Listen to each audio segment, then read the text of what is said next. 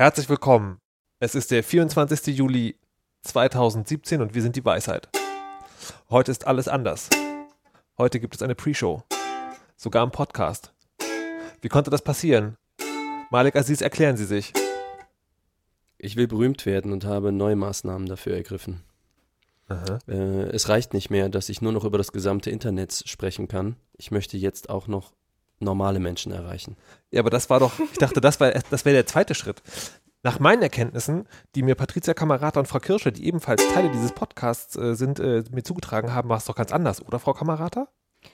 Ja, das war so, dass Gewesen? wir nur noch fünf Hörerinnen und Hörer hatten und jetzt einfach ich meine ganze Altersvorsorge aufgelöst habe und einen Radiosender gekauft habe. Aber es war doch, es war doch noch ganz anders, oder Frau Kirsche?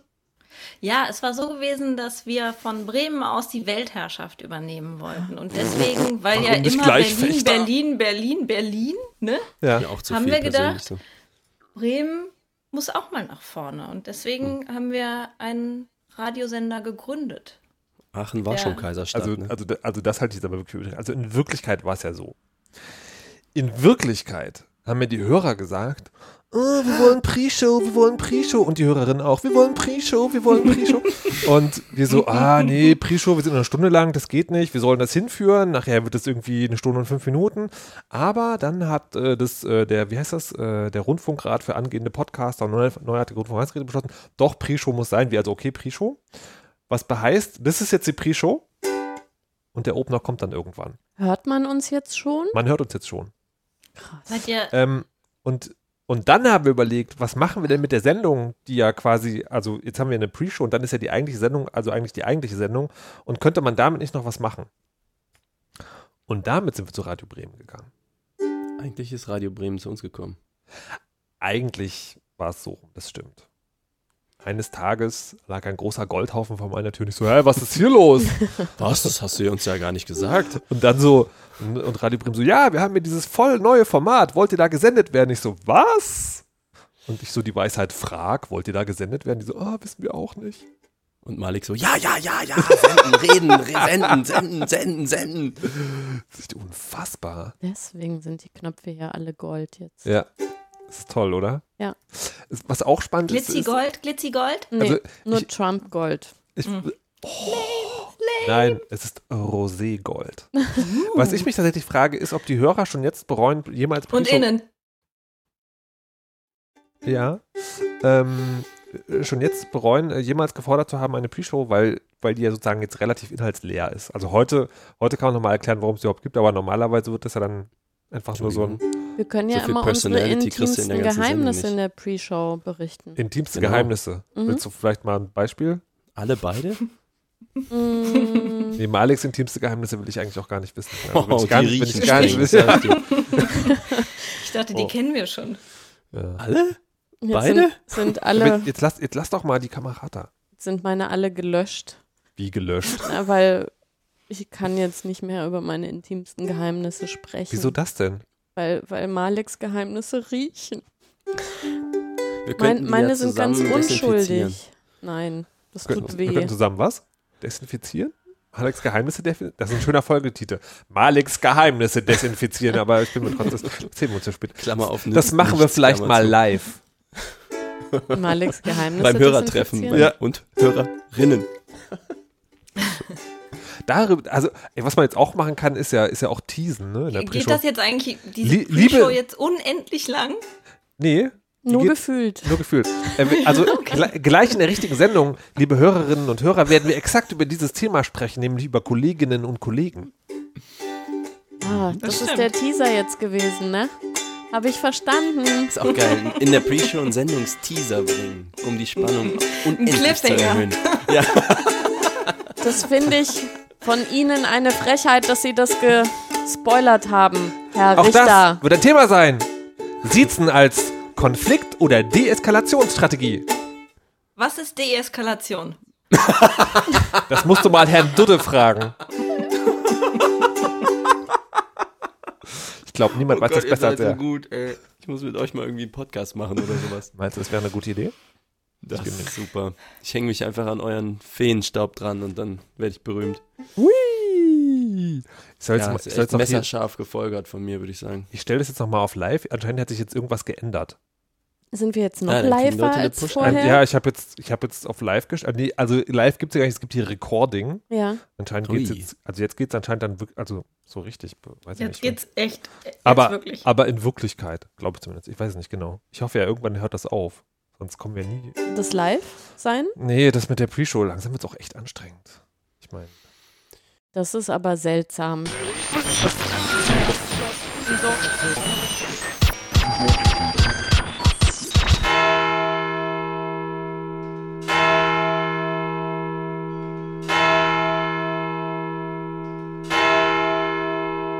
Guten Abend, meine Damen und Herren. ARD und ZDF haben ihr Programm geändert. Um heute an diesem Tage ein völlig neues Geschehen in der Radiolandschaft zu witnessen. Und das ist äh, die Entstehung einer Sendung, die sowohl auf neuartigen Rundfunkempfangsgeräten als auch auf alten, herkömmlichen, analogen Radios zu hören ist. Und das ist äh, Der Weisheit mit Markus Richter, das ist meine Wenigkeit. Ich versuche diese Show im Zaum zu halten, was mir nie gelingt. Und mit dabei ist Patricia Kamerata aus Berlin. Guten Abend. Außerdem Frau Kirsche aus dem hohen Norden Guten Abend. und Herr Malik Aziz aus Aachen. Guten Tag, ich trage ein Hemd für diesen besonderen Anlass. Du Lüge. sollst nicht lügen Ist wahr. in die Sendung starten. Ich twitter das. Wir möchten keine Bilder im Radio. Wir bleiben hier ganz beim Audiomedium und nicht, gehen nicht in den, in den visuellen Bereich über. Das ist gerade bei Ihnen, Herr Aziz, oft äh, schräg und auch äh, sehr seltsam. Ähm, ich möchte aber heute den besonderen Anlass nur nutzen, um überhaupt mal zu erklären, was hier eigentlich gerade passiert. Was hier passiert ist, einerseits laden Leute sich diese Sendung in ihre Podcast-Geräte und hören den dann und andererseits laufen wir gerade auf Bremen 2. Also nicht gerade jetzt, sondern dann, wenn diese Sendung, wow, das ist ja schon Radio Inception, also wenn diese Sendung ausgestrahlt wird, im Format Podcast Lab. Bremen 2 hat nämlich eine, eine Neuerung. Das ist alles anders, alles besser, alles schöner, alles mehr, Weil wir dabei sind. weil wir dabei sind. Der Weisheit auf Bremen 2. Ich finde es immer noch total lustig. Hallo Bremen. Ich meine, ich mache jahrelang habe ich, hab ich Radio gemacht und Podcast und jetzt ist ein Podcast im Radio. Ich weiß noch nicht so richtig, wie ich damit umgehen soll. Ich habe auch Aber- gedacht, du kommst jetzt abends nach Hause und so scheiße, schon Ja. wieder arbeiten. Aber vielleicht für die neuen Hörerinnen und Hörer äh, eine kleine Vorstellungsrunde. Also mein Name ist Markus Richter, ich bin Radiojournalist, sagt man glaube ich so, und Moderator und mache Podcasts. Ähm, rede viel und gerne über Computerspiele und Unsinn. Patricia Kamerad ist auch aus Berlin. Das ist korrekt. Mein Beruf ist so kompliziert zu erklären, dass ich ihm keinen Namen gebe. Und nebenher bin ich Bloggerin und Autorin. Unter dasnuff.de. Richtig, Das soll man ja nicht verschweigen. das stimmt. Herr Aziz? Ja, ich rede für mein Leben gern, um mein Leben. Äh, bin sonst Grafikdesigner. Äh, ansonsten schreie ich ab und zu auch mal in Mikrofone in meiner Band Start a Revolution. Und sonst fällt mir nichts mehr ein. Ich sitze in Aachen. Herzliches Beileid. Ein Ich oder? Kapern. Frau Kirsche.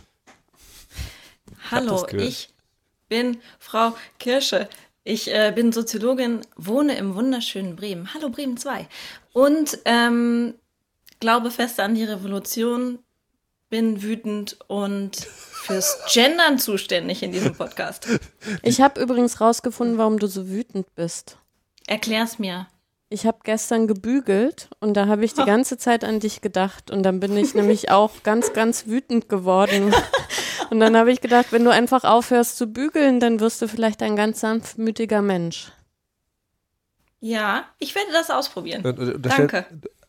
Also du hast jetzt gerade Frau Kirsche Bügelei unterstellt und sie hat es quasi nicht dementiert und daher wissen wir jetzt, warum Frau Kirsche wütend ist. Mhm. Du kannst ja auch mal Wow. versuchen, Kleider zu bügeln. Der Weisheit, investigativer Journalismus wenn in Reinform. Wenn Nähen noch krasser ist als Bügeln. Ja, aber das Nähen, da kriege ich, da kommt so ein Ergebnis bei raus, das, das macht mich glücklich, das kann ich anziehen. Beim Bügeln kommt auch ein Ergebnis raus, das ich anziehen kann, aber vorher verbrenne ich mir noch die Pfoten. Hm. Wie beim Also Nähen wenn kann man ich sie nicht, nähe, weil ich, bin ich eher wütend. Kommt wegen dem Ergebnis, was da rauskommt. aber kann man sie beim Nähen nicht auch wie die Finger stechen und Dinge falsch machen und dann ist der Stoff kaputt und alles ist fürchterlich?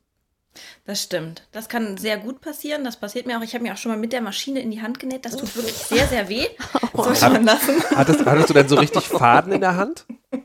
Nee, der, die Nadel split, splittert sofort ab. Boah, krass. Frau Kirsche. so Terminator hart. Kirsche. Ja. Hammer. Ich habe auch gedacht, ich, ich wusste gar nicht, ob ich erst einen hysterischen Anfall oder einen Wutanfall oder anfange zu heulen oder einen Krankenwagen rufe. Es war Gott. auf jeden Fall ganz schlimm. Man Also- sollte das lassen. Also bei Mhm. mir funktioniert das tatsächlich in der Reihenfolge Wut, Schmerz, Fassungslosigkeit. Ich habe mir neulich in meinen Finger gehauen ähm, mit einem Brotmesser, das übrigens richtig scharf war, wie ich dann erfahren habe. Und äh, habe mir da so reingehauen. Das war im ersten Moment war es wirklich so, ich habe also aus vollstem Herzen und tiefster Inbrunst Aua geschrien und f- kam mir da aber auch sehr männlich vor und habe meinen ganzen Zorn über meine eigene Dummheit auch sozusagen gleich der Welt zugrunde getan. Und dann sprudelte das Blut so in hohen Fontänen raus und mir kamen die Tränen und ich fand mich so, also so klein und ohnmächtig gegenüber der Verletzlichkeit des menschlichen Körpers und dem Universum gefühlt. Und das war, also das tat nicht nur Schweineweh, das war auch ein Wechselbad der Gefühle. Das stimmt, das habe ich auch immer. Klingt auf jeden Fall billiger als Achterbahnfahren. Ja, aber die Folgeschäden sind halt Gut, Nicht- das ist immer. nicht. Äh, Kommt drauf an, ob man den Gurt bei der Achterbahn festzieht oder nicht. Das stimmt. Apropos den Gurt festziehen, man kann uns auch Mails schreiben ähm, unter fragen.derweisheit.de und da hat uns geschrieben ein Mann, dessen Namen ich vergessen habe. Jörg. Ich habe mir die ganze Mail äh, kopiert und Malik, ich habe den Namen jetzt absichtlich nicht gesagt, weil ich nicht wusste, ob er das will oder nicht. Und ich sein Dann Persönlichkeitsrecht hast du ja gelogen, ne? Ja, aber für eine gute Sache. Aber ob man für eine gute Sache lügen darf, das ist die Frage einer anderen Sendung. Heute reden wir über die Mail von Jörg, ähm, die wir bekommen haben. Und er schreibt, äh, er sei begeisterter Weisheitshörer und wir reden hier häufiger über die Themen Feminismus, Sexismus, Gleichberechtigung, all diese anderen Sachen und er hört anscheinend gerne zu. Und er hat ein hm, Problem oder Sonderfall, könnte man es sagen. Er arbeitet in einem Team von 40 Leuten als einziger Mann. Und dann fragt er sich, wie man eine Mail da hinschreiben kann an dieses Team. Ähm, weil es kommt oft eine Mail mit an alle mit der Anrede, liebe Kolleginnen, lieber Jörg. Er findet das nicht schön, schreibt er, weil er sich dann nicht als Teil des Teams fühlt, aber er weiß auch nicht, wie man es besser formuliert. Denn, und jetzt kommen die drei Dinge, die man machen kann, äh, die er komisch findet. Ähm, liebe Kolleginnen, lieber Kollege, findet er doof, weil er sich dann ausgeschlossen fühlt, weil er ist dann der Einzelne und ist der Exot im Team, findet er doof. Liebe Kolleginnen, liebe Kollegen, findet er doof, weil das ja nicht stimmt. Und liebe Kolleginnen, würde ihm am besten gefallen, weil er zwar keine Kollegin ist, aber sich dann nicht als Exot, sondern als Time, Teil des Teams fühlen würde. Und da ich ja an Frauen per se nichts auszusetzen habe, bin ich auch nicht beleidigt, wenn mich jemand mit der weiblichen Form anspricht. Warum auch? Aber in der letzten Folge der Weisheit habt ihr darüber geschimpft, dass Frau Rönecke bei Amazon als Autor genannt wird. Wenn ihr der Weisheit seid, kann ich dann fordern, als Kollegin angesprochen zu werden. Das ist eine gute Frage, die ich hiermit an, äh, Achtung, Spoiler, das Team übergeben möchte. Ich möchte was dazu sagen. Ja, bitte. Ähm, lieber Piep, ähm, ich würde sagen, dass ähm, es keine gute Idee ist, dich als Kollegin zu bezeichnen. Ähm, einfach deshalb, weil ja die Forderung nach geschlechtergerechter Sprache ist, beide oder verschiedene Formen am besten, diverse Formen von Geschlecht mitzudenken und eben nicht nur eine Gruppe zu sehen. Insofern würde ich das auch darunter subsumieren und schließe mich dem Spoiler von unserem großartigen Markus an und plädiere für Hallo Team. Frau Kamerata? Ich bin sprachlos, dass äh, sie den Spoiler verstanden hat. Ich habe den jetzt erst verstanden. äh, also ich stimme an sich also zu, aber auch erst nach längerem Nachdenken tatsächlich, weil ähm, ich kann total gut verstehen dieses Gefühl, dass man gerne dazugehören möchte. Ähm, und dieses immer extra rausstellen hat schon auch einen komischen Beigeschmack. Ähm, aber das kommt ja ein bisschen auch wirklich auf den Kontext an. Also ich habe äh, drüber nachgedacht, ich habe zum Beispiel zu einer Zeit, wo es noch relativ unüblich war, dass Väter Elternzeit genommen haben, Elternzeit gehabt und äh, war in diversen Babykursen und einer davon gab es tatsächlich äh, den Hans. Und das war immer liebe Mütter, lieber Hans. Und Mhm. ist das nicht toll, dass der Hans und so weiter? Und da habe ich gedacht, dass es irgendwie, also genau in diesem Kontext, so komisch ist, dass jemand, der eigentlich was Selbstverständliches tut, immer so äh, raus, ähm, äh, wie sagt man, äh, Hervorgehoben wird? hervorgehoben wird, ganz genau.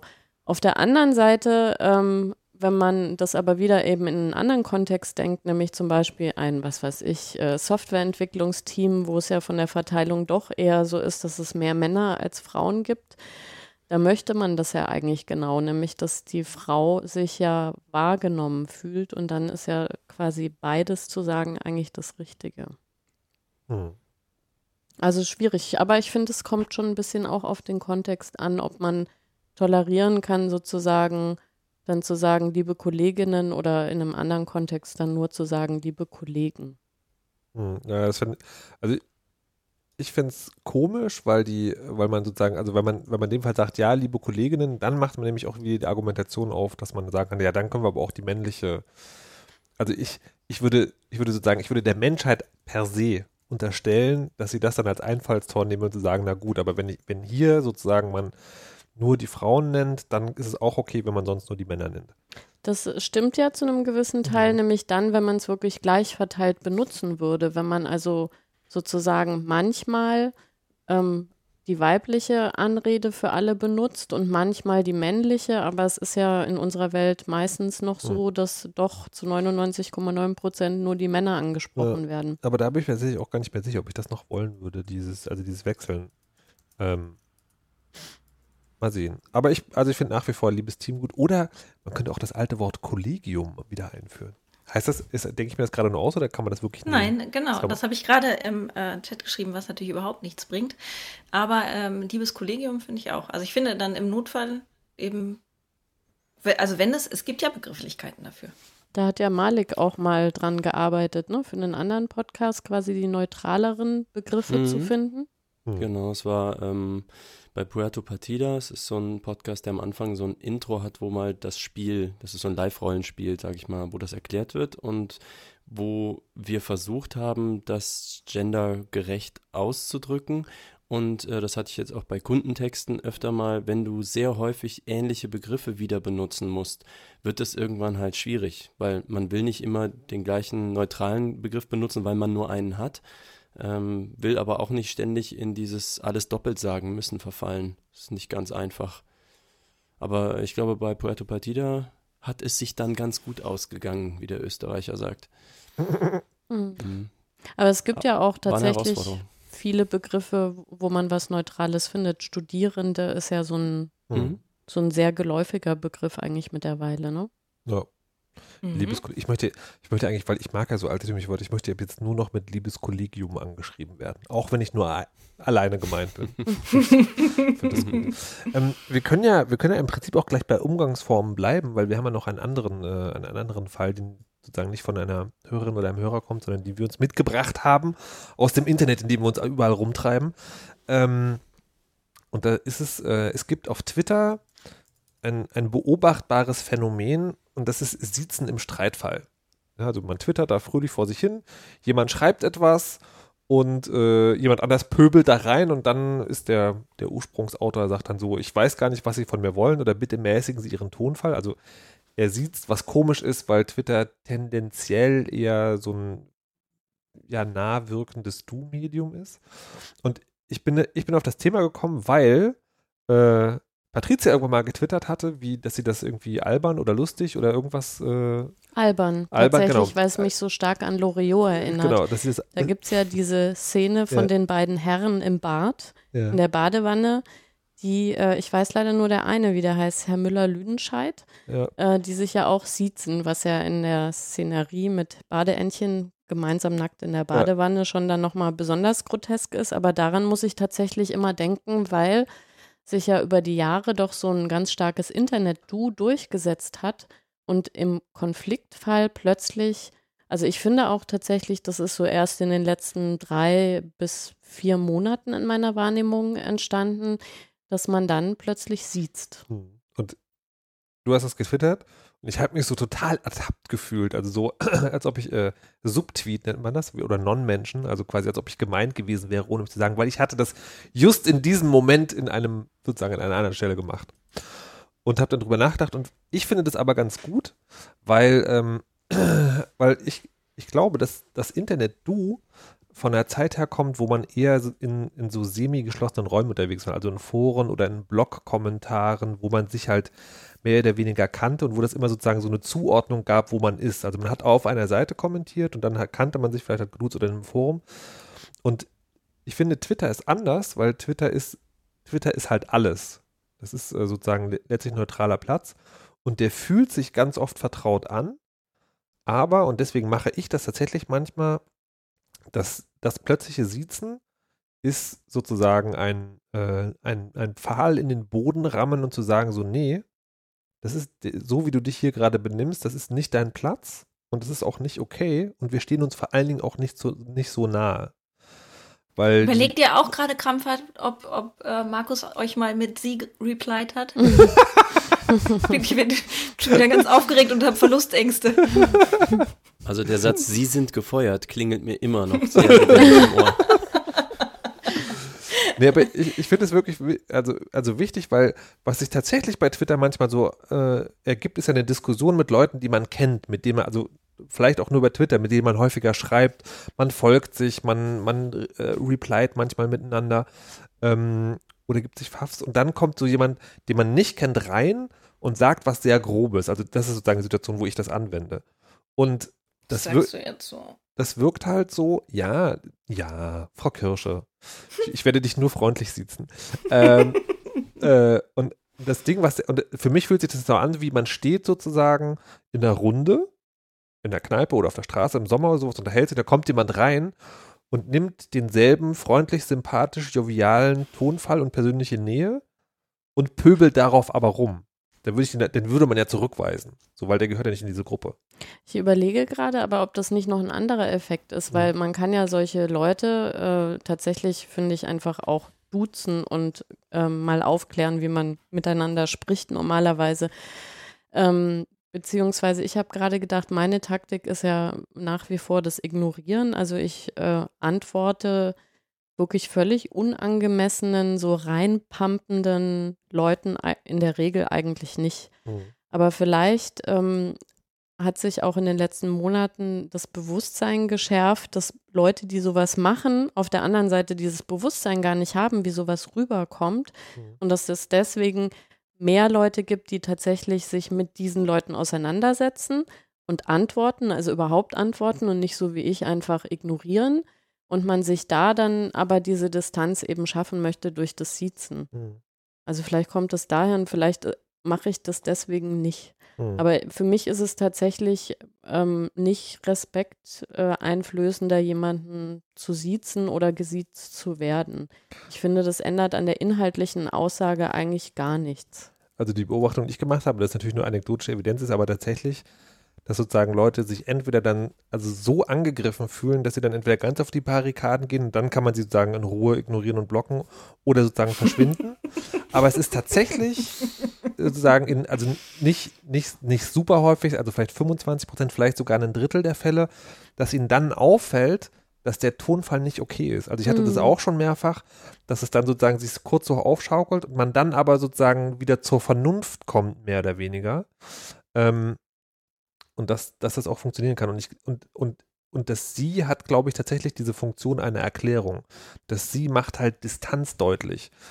Und ich glaube auch diese Absurdität, also die empfinde ich auch, wenn ich das mache tatsächlich, aber die spielt da auch eine Rolle. Wie, wie macht ihr das denn hier, Herr Aziz, Frau Kirsche? Haben Sie dazu also eine Markus. Meinung? das habe ich verstanden jetzt. Ja, ich ähm, switche nicht selbst. Ich merke, wenn ich mich wieder mal äh, abends hungrig in einer Diskussion mit Pegida-Anhängern wiederfinde, äh, gerne auch AfD-Wählerinnen und Wähler, dann ähm, bin ich und bleibe ich beim Sie und versuche mein Sachlichstes. Äh, wenn ich einmal beim Du bin, glaube ich, habe ich noch nie geswitcht und an mich erlebe ich das auch nicht.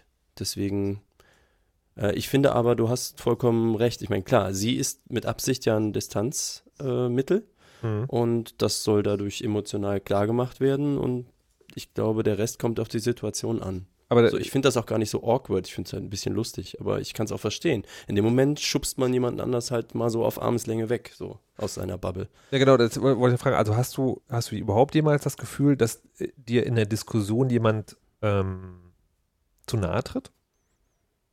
Hm, Also, weil das ist ja, das ist ja genau, hab- das ist ja bei mir auch das Ding, ne? der kommt mir zu nahe, deswegen wird er weggesiezt. hm, Ich glaube, ich habe da wahrscheinlich, also ich glaube, es passiert mir wenig. Ich habe da allerdings auch ein, hm, wie soll ich das sagen? Ich habe eher das äh, Probleme damit, wenn ich anderen so nahe trete in Diskussionen, dir zum Beispiel. Und dann Hm. ärgere ich mich darüber, über mich selbst. Hm. Aber ich habe nicht das Gefühl, mich jemandes Nähe erwehren zu müssen. Okay. Frau Kirsche? Ich äh, verwende das auch nicht als, als äh, Mittel der Distanzierung. Ich ignoriere auch. Hm. Und ich wechsle auch nicht vom Duzen auf Siezen. Okay. Der äh, Chat zur Sendung äh, empfiehlt gerade noch Hermann Kahn on Escalation. Hat das jemand gelesen? Weiß jemand, was das ist? Nope. Nee. Können wir ja vielleicht mal herausfinden. So, liebe Mitreisenden und äh, Reisenden. Oh nein, Gott, jetzt habe ich mich ver... Das war doch richtig schon. Von ganz alleine. Ähm, äh, ich möchte Danke sagen. Ich möchte an dieser Stelle Danke sagen. Mir ist neulich was passiert. Und zwar war ich auf einem Fest eines Fernsehsenders, das, äh, eine Fernsehsendung, die 25 Jahre alt wurde, nämlich das ZDF Morgenmagazin. Und ähm, habe da eine Kollegin wieder getroffen, die mir damals, und das ist schon wirklich lange her, also ich glaube so 11, 12, 13 Jahre, gesagt hat, als wir da beide gearbeitet haben, Markus, ich habe ein Angebot bei diesem Jugendradiosender bekommen, aber das möchte ich gar nicht wahrnehmen. Das ist gerade nicht so, du passt mir nicht in den Lebensplan, geh doch mal dahin.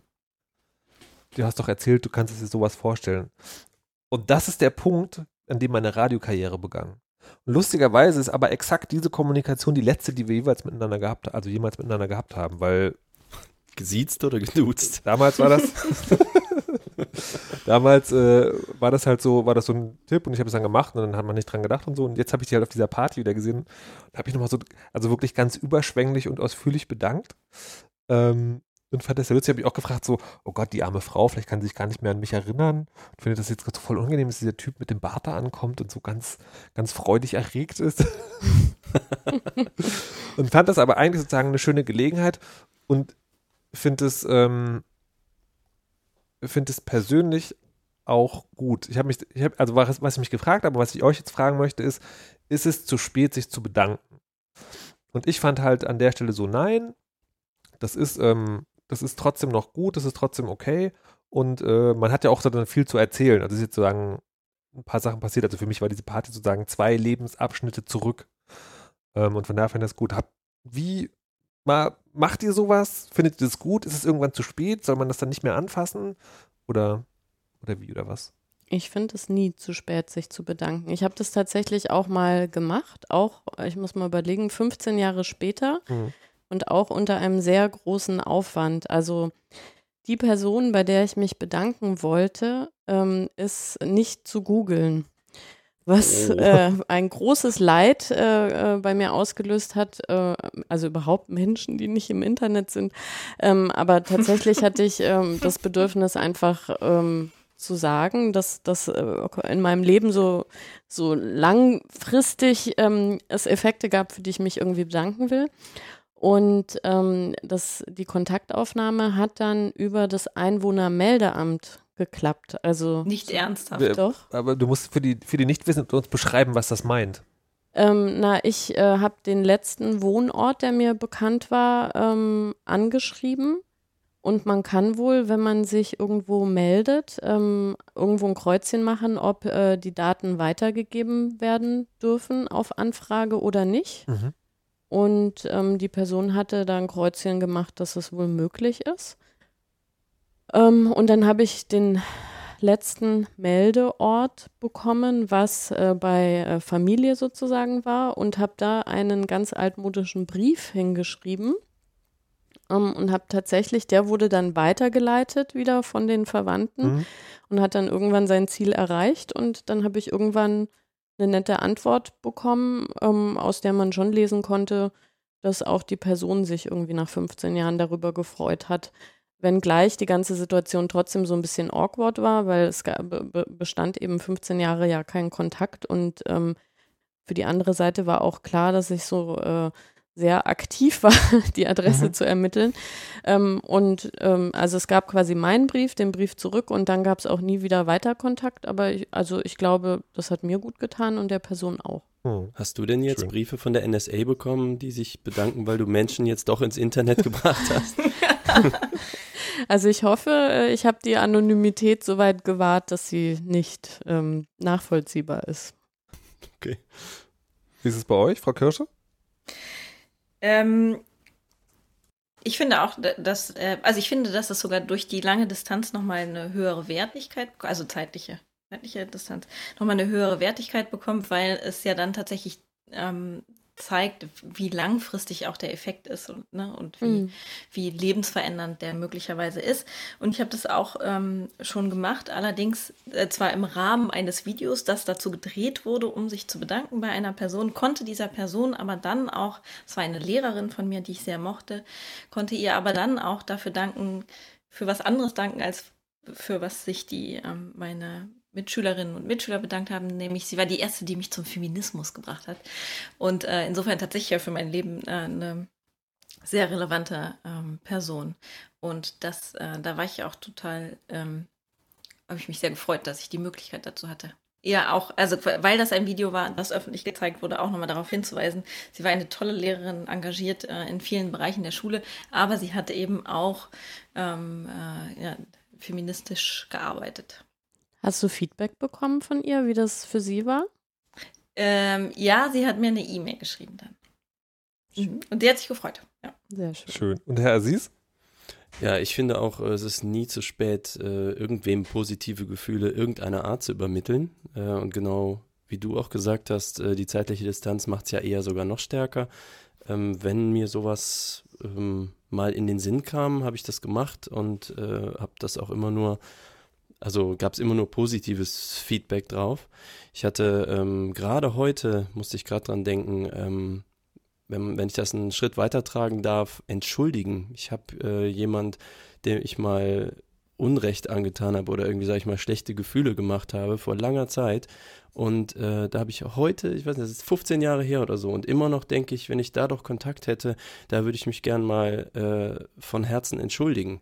Und das ist, finde ich, so ein bisschen die gleiche Baustelle. So, es ist nicht zu spät. Wenn ich da eine Möglichkeit bekomme, die ich jetzt leider nicht habe, mangels Kontaktmöglichkeit, dann äh, würde ich auch das machen. Und ähm, ich glaube, das fühlt sich für beide Seiten immer toll an. Wobei ich bei also bei, beim, beim Danksagen kann ich mir das äh, gut vorstellen, bei Entschuldigung hätte ich zumindest, also ich finde es tatsächlich auch gut und möchte auch eine Welt sozusagen, in der das so geht, aber hätte auch gleichzeitig ein bisschen Schiss, äh, dass man dann sozusagen alte Wunden aufreißt. Also vielleicht ist es ja, wenn das für den anderen wirklich so extrem war, dass es dann was ist, ähm, wo dann halt sozusagen einfach nur eine Entschuldigung es doch nicht wieder gut macht, dann möglicherweise was aufreißt, was man verdrängt hat oder so. Aber vielleicht bin ich da paranoid. Ja, ist die Frage, ne, ob äh, alte Wunden zur Ruhe kommen lassen oder schließen können, nicht vielleicht, also die Möglichkeit auf. Der andere kann ja immer noch sagen, oder die, mhm. ähm, ignore oder äh, schreib mir nie wieder oder, mhm. ne, aber man hat zumindest die Möglichkeit und ich finde, wann passiert das schon mal? Also wenn Leute, die mir Unrecht angetan haben, auf mich zukämen und sagen, hör mal, sollen wir das ausbügeln, finde ich eine ganz wunderbare, rührende Geste. Das ist mhm. eigentlich so Größe und ich würde mir das immer wünschen, deswegen übertrage ich das einfach mal so andersrum darauf. Mhm. Ich finde, Frau Kirsche braucht dringend was zu trinken. Was? Ihr lest doch, liebe Leute, wir sind heute im professionellen Radio. Das bedeutet zwei Sachen. Erstens, keine Getränke mit Kohlensäure. Zumindest oh. nicht so, dass es der Moderator erfahren kann. Und zweitens, nicht nebenher im Internet lesen und das, das dann un, unkonsistent äh, kommunizieren. Inkonsistent heißt es. Auch das noch. Seht ihr, ich bin schon ganz durcheinander. So, Frau Kirsche, zur Strafe. so durcheinander, dass du jetzt gerade niemanden gefeuert hast, ne?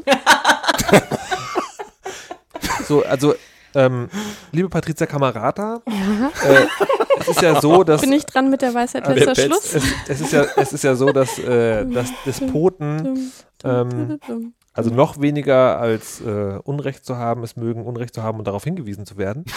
ähm, hiermit bist du gefeuert. Vielen Dank. Jetzt bin ich neidisch. ähm, und Frau Hallo? Kirsche. ja. Was soll das denn? Also Sie, halten, Sie, halten Sie jetzt mal bitte zurück. Ähm, Frau Kirsch, Sie hatten ein Thema vorbereitet. Also Patricia hatte jetzt viel Zeit, äh, kann ja auch Urlaub machen und wegfahren und so. Ähm, Sie wollten etwas zum Reisen erzählen. Ich trinke mal was. Boah, ist das gemein. ja, ich wollte, ich wollte was zum Reisen erzählen. Nee, eigentlich ja doch. Also, ähm, ich wollte schon wieder mit Es war so gewesen anfangen. Ja, Ja, das aber jetzt, ich fange halt alle Geschichten mit Es war so gewesen an, da können wir uns ja jetzt dran gewöhnen. Und manche haben sich da ja auch schon dran gewöhnt und dann ist das halt so. Also, es war so gewesen. Ich äh, bin eine Zeit lang mal viel äh, ge- geflogen, äh, Langstreckenflüge geflogen. Und ich weiß nicht, äh, ob es euch äh, schon mal aufgefallen ist, dass die Menschen sich auf spezifische Arten und Weisen vorbereiten auf diese Langstreckenflüge. Also es gibt die Leute, die ähm, mit so einem Nackenhörnchen ins Flugzeug steigen und äh, schon die Schlafbrille quasi auf dem Kopf haben. Es gibt die äh, Frauen, die in ähm, Niki Jogging ans Hose und so Ugg-Boots und ähm, so einem Dutt oben auf dem Kopf. Was sind Äh, Ackboots? Das sind diese, das Das sind ist so unser Sponsor. Feldstiefel. das ist was? Das ist unser Sponsor. Ich kenne das, so, ich, ich kenn das tatsächlich nur aus Spam-Mails. Das, ich kriege ab und zu Spam so, hier, Okay. Cheap Ackboot. Ist das eine Marke oder Ja. sind das, Achso, ja, das ist eine Marke. ist Das eine australische Marke, oder? Ja. aber ist also Absurderweise, weil das ja diese extremen Fellstiefel sind. Ich verbinde mit Australien immer Wärme, aber Ja. das sind äh, überdimensionierte Riesenfellstiefel. Okay, und warum zieht man die im Flugzeug an? Ich war, weil- ich glaube, weil sie warm sind und weil das Okay. und das ist genau, das ist meine Hypothese, ist, dass es unterschiedliche Reisetypen gibt. Also es gibt zum Beispiel auch die Leute, die schon in kompletter Outdoor-Kollektion so eine zwölf Stunden USA-Reise antreten, weil falls man mal abstürzt, man weiß es ja nicht genau, kann man sofort ähm, irgendwie sich ein Bein abschneiden und das essen. Oder keine Ahnung, was, was der Hintergrund dazu ist. Aber ich würde jetzt mal gerne wissen, wie ihr verreist. Mhm. Also ich habe, also das erste, was Brandenburg zählt nicht. das erste, was mich in der Geschichte angesprochen hat, ist, ähm, ist, äh, ist das Nackenhörnchen, weil ich kann total schlecht schlafen, wenn andere Leute zugegen sind und habe, äh, ich habe jetzt auch nur irgendwie, ich glaube, vier Langstreckenflüge insgesamt gemacht, also zwei Reisen und äh, habe das Gefühl, das Nackenhörnchen ist vor allen Dingen dazu da, um dann Mitreisenden anzuzeigen, ich will jetzt schlafen. Das hat ansonsten keinerlei Bequemlichkeitsfunktion bei mir gehabt. Mit der Schlafbrille war es eher genauso, dass sozusagen, da hat man was über den Augen. Das ist voll unangenehm, mit 140 Leuten auf engstem Raum zu sitzen und nicht zu sehen, also nicht sehen zu können im Zweifelsfall, was sie machen. Das wäre ja das doof. Das Einzige, wie ich mich auf so einen Langstreckenflug vorbereitet habe, ist, ähm, Vier Liter trinken. nee, ich war, ich war vorher als alter, als alter gebrochener Mann ähm, bei, der, bei einer Physiotherapeutin haben wir den Rücken tapen lassen. Also quasi mir so ein, so ein Stützding hinten drauf gemacht, was den Rücken so ein bisschen gerade hält. Und habe mir, weil ich ja sozusagen, ich bin ja einer von den Typen, die gerne äh, Krankheiten googeln, schwanger oder Krebs.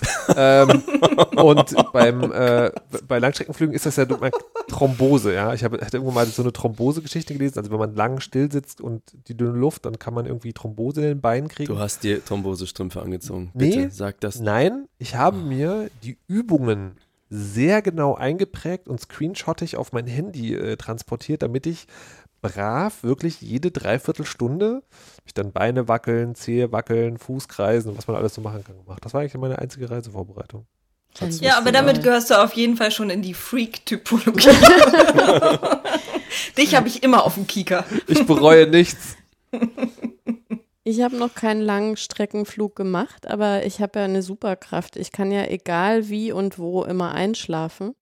Also ich bin auch mal bei einem Konzert vor der Box eingeschlafen. Und deswegen, wenn äh, ich einen langen Streckenflug machen würde, dann, und ich werde auch beim Reisen immer sehr, sehr schnell müde. Also auch beim Autofahren nach, sagen wir mal, also 15 Minuten oder so schlafe ich meistens ein. Es sei denn, ich fahre selbst, dann kämpfe ich wach zu bleiben, aber ich werde schon auch auf jeden Fall sehr müde. Ähm, und ich glaube, ich wäre dann äh, noch unangenehmer als Markus, weil ich bin ja dann die Person, die einschläft und dann auf den äh, Nachbarn so langsam sinkt und dann mit leicht geöffnetem Mund quasi so ein Speichelfaden mir übers Gesicht läuft. Ich glaube, so, so würde ich reisen, wenn ich lange fliegen würde. Okay. okay. Herr Süß? Ich bin, glaube ich, die Kategorie langweiliger. Langweilig. Äh, ich bereite mich so vor, dass ich möglichst äh, Wärme und Kälte abfangen kann. Und alles sonst gemütliche Klamotten. Also ich sag mal so eine Cargohose mit Seitentaschen, äh, wo man Dinge reintun kann. Äh, und ein paar Die man dann abgenommen bekommt in der Security. ja, äh, zum Beispiel ähm, dieses äh, ist gerade, weil für mich Fliegen tendenziell mit Touren zu tun hat, mit der Band und äh, weil ich auch singe, ist tatsächlich Klimaanlage immer ein Problem. Das heißt, man möchte immer gern Bonbons mit dabei haben oder irgendwie zum Beispiel weißt du, was, was da hilft? trinken, Frau Kirsche. Ich wollte gerade sagen, viel trinken ist super. Ja, viel trinken ich ist super. Ich hasse euch ähm, so sehr. Man darf ja nichts mit in den Flieger nehmen und deswegen nehme ich dann halt äh, eine also ich bereite eine leere äh, Wasserflasche, so eine Plastikflasche vor, die ich halt durch die Security mit durchbekomme, sofort wieder mit Wasser fülle und dann immer griffbereit habe. Uh, viel mehr wo, als das. Wo füllst du die mit Wasser? Hm, ah, du warst eben auf der Toilette, als wir das besprochen haben. Natürlich auf der Toilette. ja, Leitungswasser, ne? Naja, aber wo kommt das raus? Naja, egal. Ja. Aber, aber, jetzt aber ich, ich will noch was, was ja. beitragen, weil mir ist eingefallen, beim Zugfahren ist für mich total wichtig, dass ich Essen für ungefähr zwei Wochen dabei habe. Und das habe ich auch. das isst man aber in der ersten halben Stunde, oder? Genau, das, ja. genau. Und wie, also welche Mengen müsste man dann mitnehmen, wenn man, kann man eigentlich auf Langstreckenflüge Eier und Frikadellen und Thunfisch-Sandwiches? ich glaube, ich glaube, ja, ich glaube, es darf keine Flüssigkeit sein sein. Ja, du darfst alles mitnehmen. Also du darfst, glaube ich, kein, manchmal darfst du kein Fleisch und so mitnehmen, ne? Aber Ach so, stimmt. Genau, in die USA sind die doch da so ganz beschränkt. So, oh, aber erst beim Einreisen. So ein lecker Kürbis, so. von dem man dann abbeißt. aber ähm, was wir jetzt noch nicht wissen, ist, wie Frau Kirsche reist. Ja, äh, Frau Kirsche reist auch reist wie Herr Aziz ähm, und sorgt dafür, dass sie sich an- und ausziehen kann. Frau Kirsche ist aber auch manchmal ein bisschen verpeilt und muss dann auf dem Rückflug, weil sie es mit dem, äh, weil vielleicht der Koffer zu klein ist oder so, sehr viele Sachen übereinander anziehen. Das ist mein großes Hallo. ich, hab, ich hab, war mal äh, für ein paar Monate in, in Toulouse in Frankreich ähm, zum Praktikum machen und bin dann zurückgeflogen und der Koffer passte nicht mehr und ich musste sehr, sehr viele Sachen übereinander anziehen, was äh, so ein bisschen unpraktisch war, weil äh, mein Flug auch noch Verspätung hatte und ich musste in Paris den Flieger wechseln und ich musste dann rennen und komme in diesem Flugzeug an und denke so, oh, oh Gott, ich sterbe. Geschwitzt wie ein Schwein. Sehr zur Freude meiner Mitreisenden bestimmt. Und meine Schwester holte mich vom Flughafen ab und sagte nur, ah, ähm, sag mal, äh, trägt man das jetzt so? Oder so an der Security, stelle ich mir vor. Da piept immer noch was und du ziehst Schicht um Schicht aus, weil unten drunter irgendein Gürtelschnellchen. Nee, ich, ich, stelle mir das tatsächlich sozusagen äh, im Flieger vor. Ne? Frau Kirsche sitzt in der Mitte so einer Dreierreihe und alle Viertelstunde zieht sie so ein Ding aus, weil es zu warm ist. Und das ist immer so ein Ellenbogen im Arm, so, weil die komische mhm. Type neben dir gerade schon wieder einen von ihren 30 Pullovern auszieht. Unfassbar. Genau so war es. Und die mussten ja auch noch auf mich warten. Die hatten mich eh schon ein bisschen lieb, als ich da reinkam. oh, ja, was so super wichtig ist, natürlich dürfen wir nicht vergessen, sind ja so kleine Kakao-Tetrapacks. Ich denke, man darf keine Flüssigkeiten mitnehmen. Ja, ich muss ja. halt leider dann alle vorher trinken, weil man erst im Zug bemerkt, dass man sich so einen halben Liter von, zweimal einen halben Liter von diesem Zeug gekauft hat, weil man ja auf Reisen geht und dann merkt, dass nach dem Zug der Flieger kommt dann trinkt man sehr schnell einen Liter Kakao im Zug. Boah, mir wird schon schlecht, wenn ich daran denke. Gut, den Tipp nehme ich zurück. Gut, ja, Danke. ich äh, wollte auch, auch gerade sagen. Ähm, wir haben noch äh, Zeit für ein, für ein letztes, äh, letztes, etwas längeres Thema und äh, der Herr Aziz hat eine Frage mitgebracht, die ich ganz spannend finde, wo ich erstmal wissen wollen würde, warum? Also woher kommt diese Frage? Ist es die sehr, sehr scharfe Frage? Nein, das ist nicht dieselbe, Mhm. aber es ist die Frage, was die erste große News-Story, an die man sich als Oh, Kind erinnert. Diese Frage, Ja. genau. Also die erste große News-Story, an die ihr euch als Kind erinnert oder als äh, denkender Mensch, sage ich mal. Das kommt von einem Artikel, den wir in den Show Notes dann äh, auch verlinken werden. Ähm, das war von, wie hießen die? The Concourse, kenne ich gar nicht, irgendein Medienmagazin. Und da stand genau das und das fand ich eine richtig spannende Sache. Hab natürlich sofort angefangen nachzudenken, so was war das erste, an das ich mich erinnert habe. Und dann dachte ich so, Mauerfall, da kam Markus irgendwie zu uns und dann, nee, aber da war ich ja schon jugendlich, gab es noch was vorher. Und dachte ich, ah, Tschernobyl, natürlich, Mm. das war sehr prägend als Kind. Äh, und dann durften wir nicht raus und keine Blaubeeren essen und gut, Champignons mochte ich noch nie, aber wir durften halt nicht raus. Und dann, ähm, und dann dachte ich so, hm, was war eigentlich mit Challenger? Dann habe ich hier so die Kommentare unter dem Artikel gelesen, schrieb irgendwer Challenger-Explosion.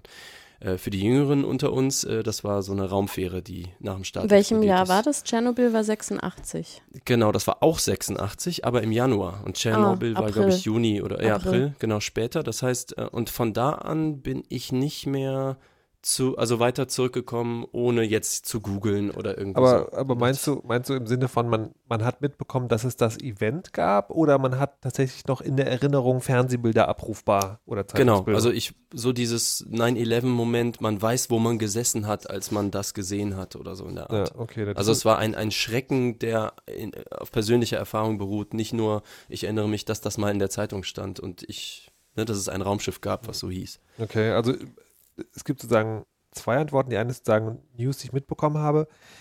Ich habe das tatsächlich irgendwann mal versucht nachzuvollziehen, komme aber nicht mehr hin. Irgendwann in den 80ern oder späten 70ern muss es in Polen nochmal eskaliert worden sein. Da, ich kann mich nur grob erinnern, dass man da auf einmal nicht mehr rüberfahren durfte.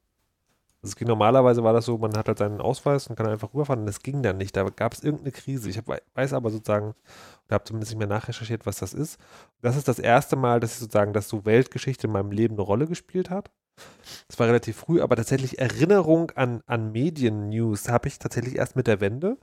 Ähm, also ich habe, ich weiß vorher, dass ich auch Challenger-Bilder gesehen habe und dass Tschernobyl irgendwie auch äh, also präsent war, aber jetzt als Erinnerung abrufbar ist tatsächlich, dass ich ähm, zur Wende äh, haben wir bei der Menschenkette mitgemacht.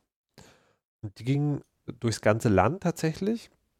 Und dann habe ich äh, irgendwie heute, glaube ich, ZDF geguckt und dann hatten die so eine DDR-Karte eingeblendet und da lief die Menschenmenge nur von links nach äh, rechts äh, durch Brandenburg und dann nach unten nach Leipzig und oben in Rostock, wo ich halt gewohnt habe, da war überhaupt gar nichts eingezeichnet. Da war ich total sauer, weil ich sozusagen, weil in dieser Menschenkette auf dieser Autobahn zu stehen und das Gefühl zu haben, man ist mit dem ganzen Land verbunden, das war total groß und dann wird es quasi nicht acknowledged. Da war ich sauer. Frau Kamerata. Bei mir waren das genau die zwei Ereignisse, die Malik gerade gesagt Ja. hat. Ähm, Tschernobyl vor allem, weil äh, wir, also ich als Kind ganz viel mit meinen Eltern Pilze gesammelt habe und das total super fand. Also ich mochte immer dieses, meine Eltern haben auch immer so getan, als wenn wir uns im Wald irgendwie verirren. Wir sind also eigentlich jedes Wochenende, wir hatten auch einen Hund in den Wald äh, sind dann vom Weg ab und das war für mich ganz aufregend und ähm, mir wurde auch immer nachgesagt, dass ich ein gutes Pilzauge habe. Also wir haben immer Tonnen von Pilzen äh, gefunden. Die haben Und- dich nicht zum Kinderarzt gebracht mit deinem Pilzauge. Ähm, und das Spannende war, äh, also wir kannten natürlich irgendwie einen Großteil ähm, der Pilzsorten, aber um dann wirklich ganz sicher zu sein, haben wir die immer zu so einem, zu einer alten Frau am Waldrand gebracht. Die hat dann so in meiner Erinnerung, äh, man hat dann den Korb so rübergereicht über ihren Gartenzaun, da hat sie die Pilze durchgeguckt, hat dann die rausgeworfen, die vielleicht eben bitter oder ungenießbar oder sogar giftig waren, hat dann einen Anteil davon behalten, das war irgendwie ihre Bezahlung. Und das hat natürlich schlagartig aufgehört mit äh, Tschernobyl. Also wir haben dann, eigentlich habe ich, glaube ich, bis heute keine Pilze mehr gesammelt. Was mir im Nachhinein dann aufgefallen ist, ähm, äh, äh, es hat sich ja an, anscheinend auch quasi Niederschlag irgendwie in Quarzsand irgendwie eigentlich äh, gesammelt. Ähm, aber ich bin dann weiterhin irgendwie auf Spielplätze gegangen und meine Eltern haben jetzt auch nicht gesagt, irgendwie hier Sand ist jetzt nicht so cool.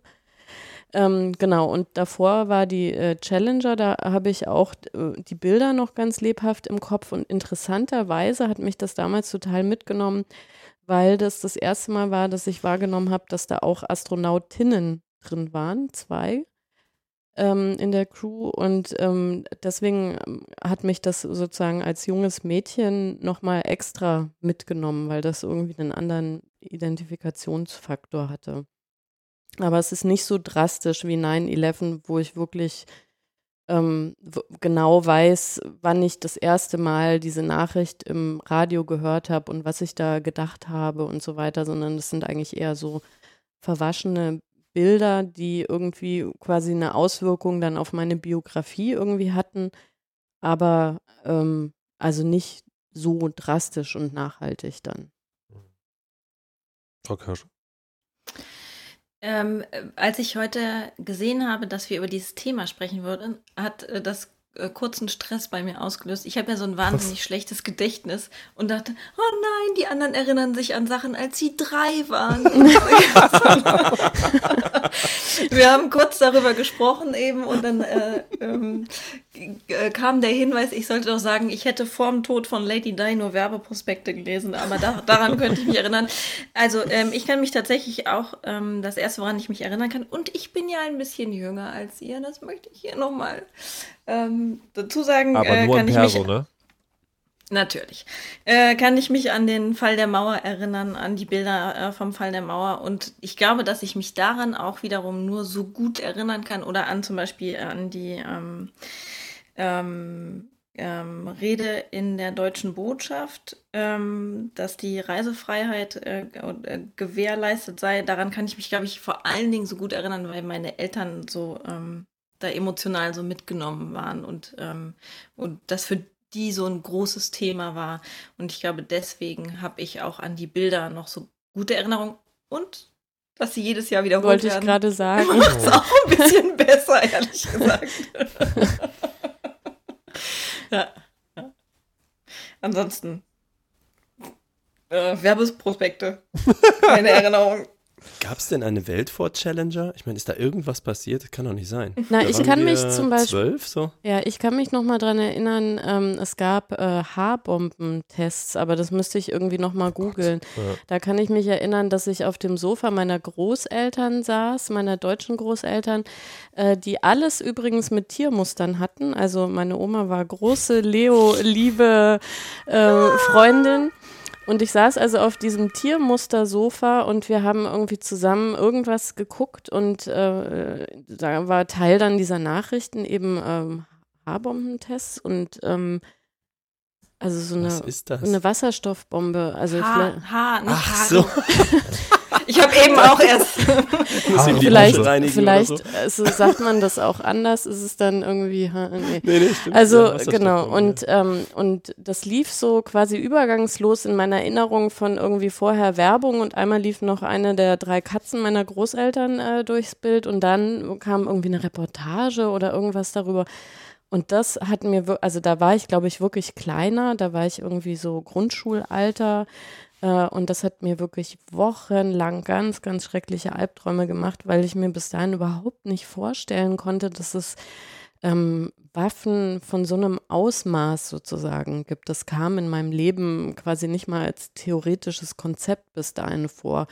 Und das war, glaube ich, dann nochmal dieser der Effekt irgendwie, ne, so behütet zwischen den Großeltern auf dem kuscheligen Sofa und dann irgendwie über übers, also ist in meiner Erinnerung sogar schwarz-weiß Fernsehgerät. Was, äh, so alt bin ich da nicht. Ne, ich weiß es nicht. Also ich so. würde schätzen, dass ich so sechs, sieben Jahre alt war. Das ist ja hm. krass, aber ich hatte, ich hatte diese Atomkriegsangst auch, aber nicht, weil ich das sozusagen plötzlich sagen, durchs Fernsehen bekommen habe, sondern weil das von frühester Kindheit dann halt immer Thema war. Mhm. Die bösen Amis und äh, wir haben auch unsere eigenen Atomraketen. Und es gab früher mal den äh, Sirenentest. Mhm. Also am Wochenende, mhm. glaube ich. Und weil es auch ein, es gibt, es gibt ja gab diese Aushängetafeln, ne, also was welche Sirenensignale bedeuten. Und da war auch ein, ein, es gibt auch ein Sirenensignal für Atomschlag, Ernstfall, was auch immer. Und ich hatte jedes fucking Mal, wenn so eine Sirene angeht, Angst, dass der Krieg jetzt losgeht so krass, also so sorgfältig haben die da gearbeitet. Mhm. Aber das ist übrigens, finde ich, was, was sehr interessant ist, dass quasi für unsere Generation, die ja weit weg vom Krieg mhm. eigentlich ist, diese, diese äh, Signale und ähm, diese Tests auch, also finde ich, wahnsinnig schlimmes Gefühl machen.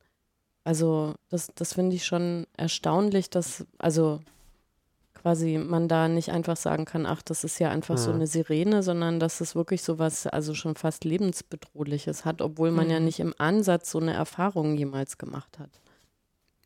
Oh, ich habe jetzt übrigens mal gerade gespickt, habe gedacht, was ist denn eigentlich 1985 passiert? Und ja, da ist zum Beispiel das Wrack der Titanic gefunden worden. Ich glaube, den Spiegel oder Stern dazu habe ich sogar noch in Papierform, Okay. weil mich das unglaublich interessiert hat. Und Boris Becker ist, äh, hat dieses Wimbledon-Ding gewonnen. Ihr erinnert euch, das war ein Nee. ehemals äh, dünner, junger Mann mit Geld.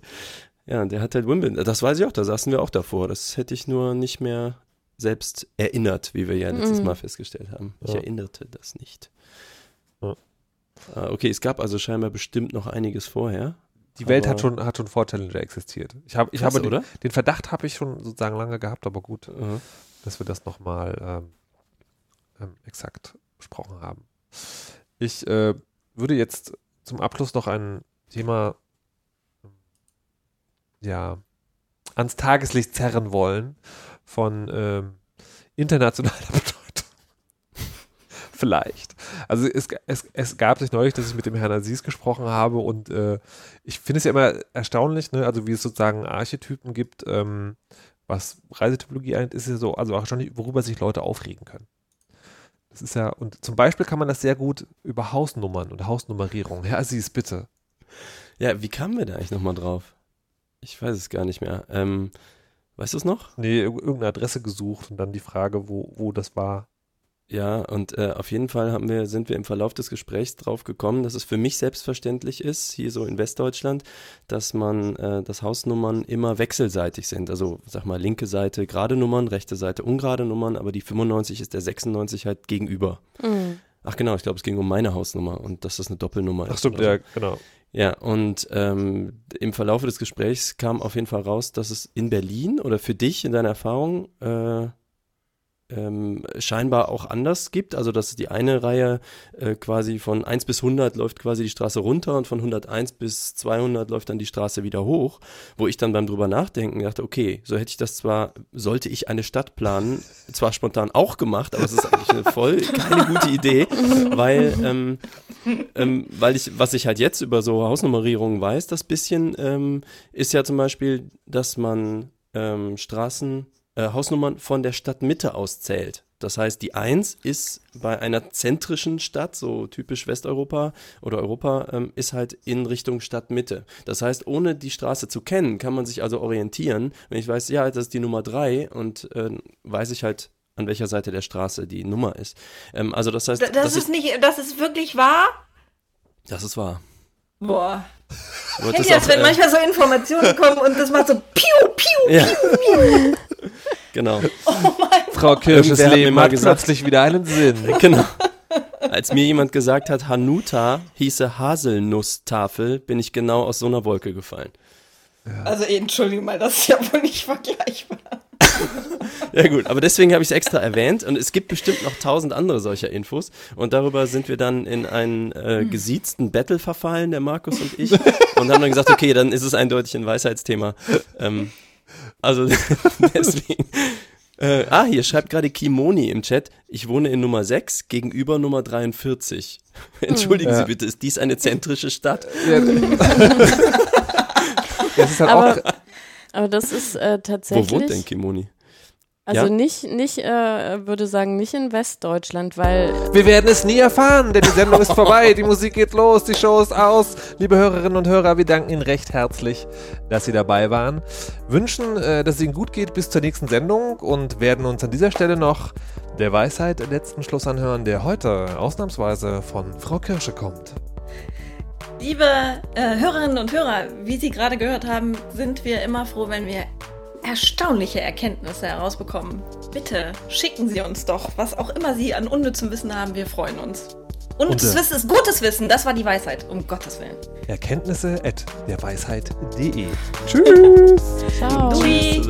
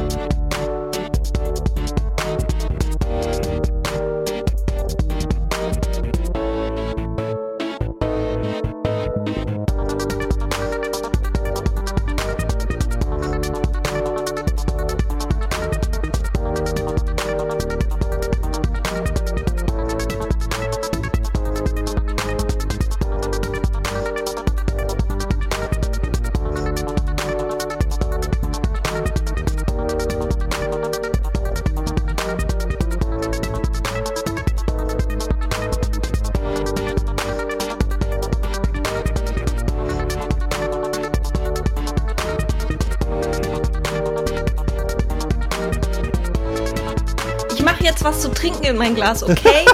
Nein! Es Die ist Sendung noch läuft noch! Jetzt verstehe ich den Gag endlich.